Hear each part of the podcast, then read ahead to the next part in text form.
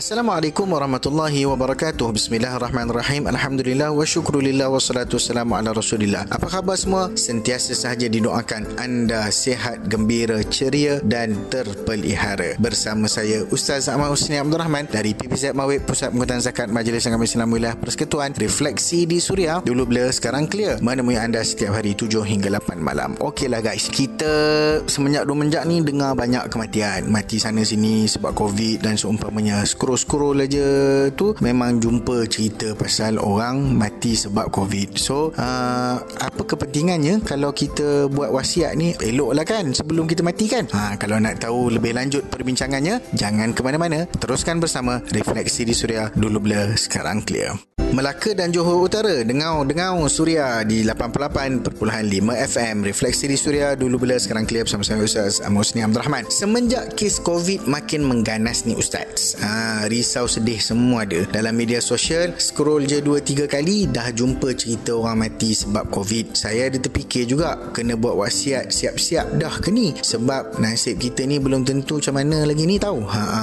Ya benar sekali wahai sahabatku yang selalu dan setia dia bertanya. Secara tak langsung, kematian ini sewajarnya menginsafkan. Bila dengar ke atau baca kes kematian, kita lazimnya sebut inna lillah wa inna ilaihi raji'un. Ini dah part of kita ingat Allah dan proses kita kembali kepada Allah. Ya ada benarnya, keperluan untuk kita menyediakan wasiat atau menulis pesanan sebelum kita mati semakin nampak kepentingannya. Wasiat ni tak semestinya bahagian harta sahaja. Meskipun itulah subjek utama dalam persoalan wasiat. Banyak benda lain boleh kita masukkan masukkan dalam kategori wasiat. Pesanan kita, nasihat, semua tu pun kalau kita tulis jadi some sort of wasiat. Nabi SAW bersabda, tidak seharusnya bagi seseorang yang mempunyai harta untuk diwasiatkan agar tidur lebih dari dua malam. Melainkan wasiatnya sudah pun tertulis di sisinya. Hadis riwayat Imam Bukhari. So nampak tak kepentingan wasiat ni? So guys, nak wasiat kena faham cara. Nak tahu macam mana? Tunggu. Banyak lagi kita nak cerita. Refleksi di Suria. Dulu blur, sekarang clear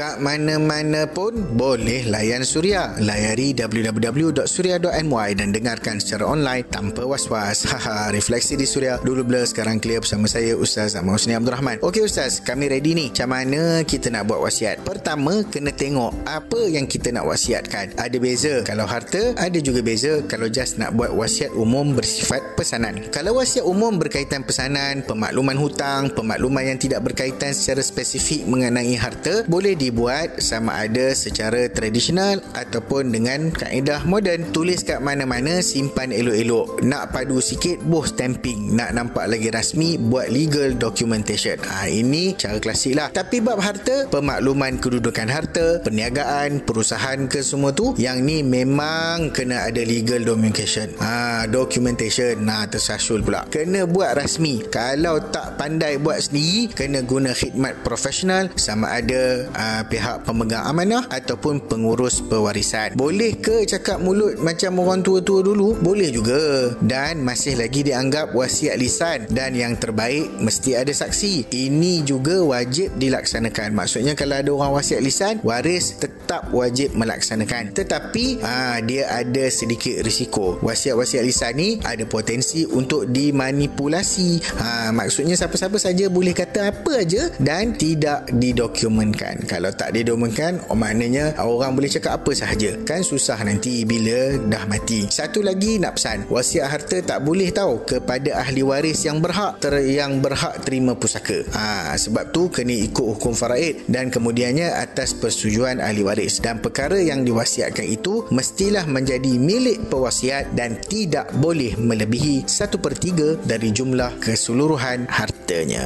Okey, refleksi di suria dulu blur, sekarang clear orang Johor Bahru eh dengan Suria eh di 101.4 FM. Refleksi di Suria dulu bila sekarang clear bersama saya Ustaz Ahmad Husni Abdul Rahman. Okey Ustaz, cakap pasal wasiat ni juga. Ada pihak yang mewasiatkan urusan ke atas si mati selepas kematiannya. Contohnya, dia wasiatkan untuk dilakukan urusan pengkemumiannya mengikut tata cara tertentu ataupun di tempat-tempat tertentu misalnya. Ah, macam mana ah, kategori ni Ustaz? Okey, basically kalau kita nak mudah faham, selagi mana wasiat itu tidak bercerita bercanggah dengan mana-mana hukum ataupun syariat maka wasiat tersebut boleh dilakukan dan perlu disempurnakan oleh pihak ahli waris. Contohnya satu orang tu mewasiatkan agar selepas kematian dia ditanam di tanah perkuburan tertentu ataupun di tempat tertentu misalnya. Maka hendaklah dilaksanakan wasiat tersebut ataupun diwasiatkan agar penyempurnaan jenazah dibuat mengikut sunnah Rasulullah SAW maka ianya wajib dilaksanakan oleh ahli waris. Kecuali wasiat perkara-perkara yang menyalahi hukum syariat ha, maka hal tersebut wajar untuk ditinggalkan. Anyway kita ni kena sentiasa beringat hidup kita bukan sekadar masa hidup saja. Ia juga berkaitan dengan kehidupan dan keadaan kita selepas mati. Maka rancanglah sebaik mungkin ikut syariat ilahi. Clear semua? Refleksi di suria dulu bila sekarang clear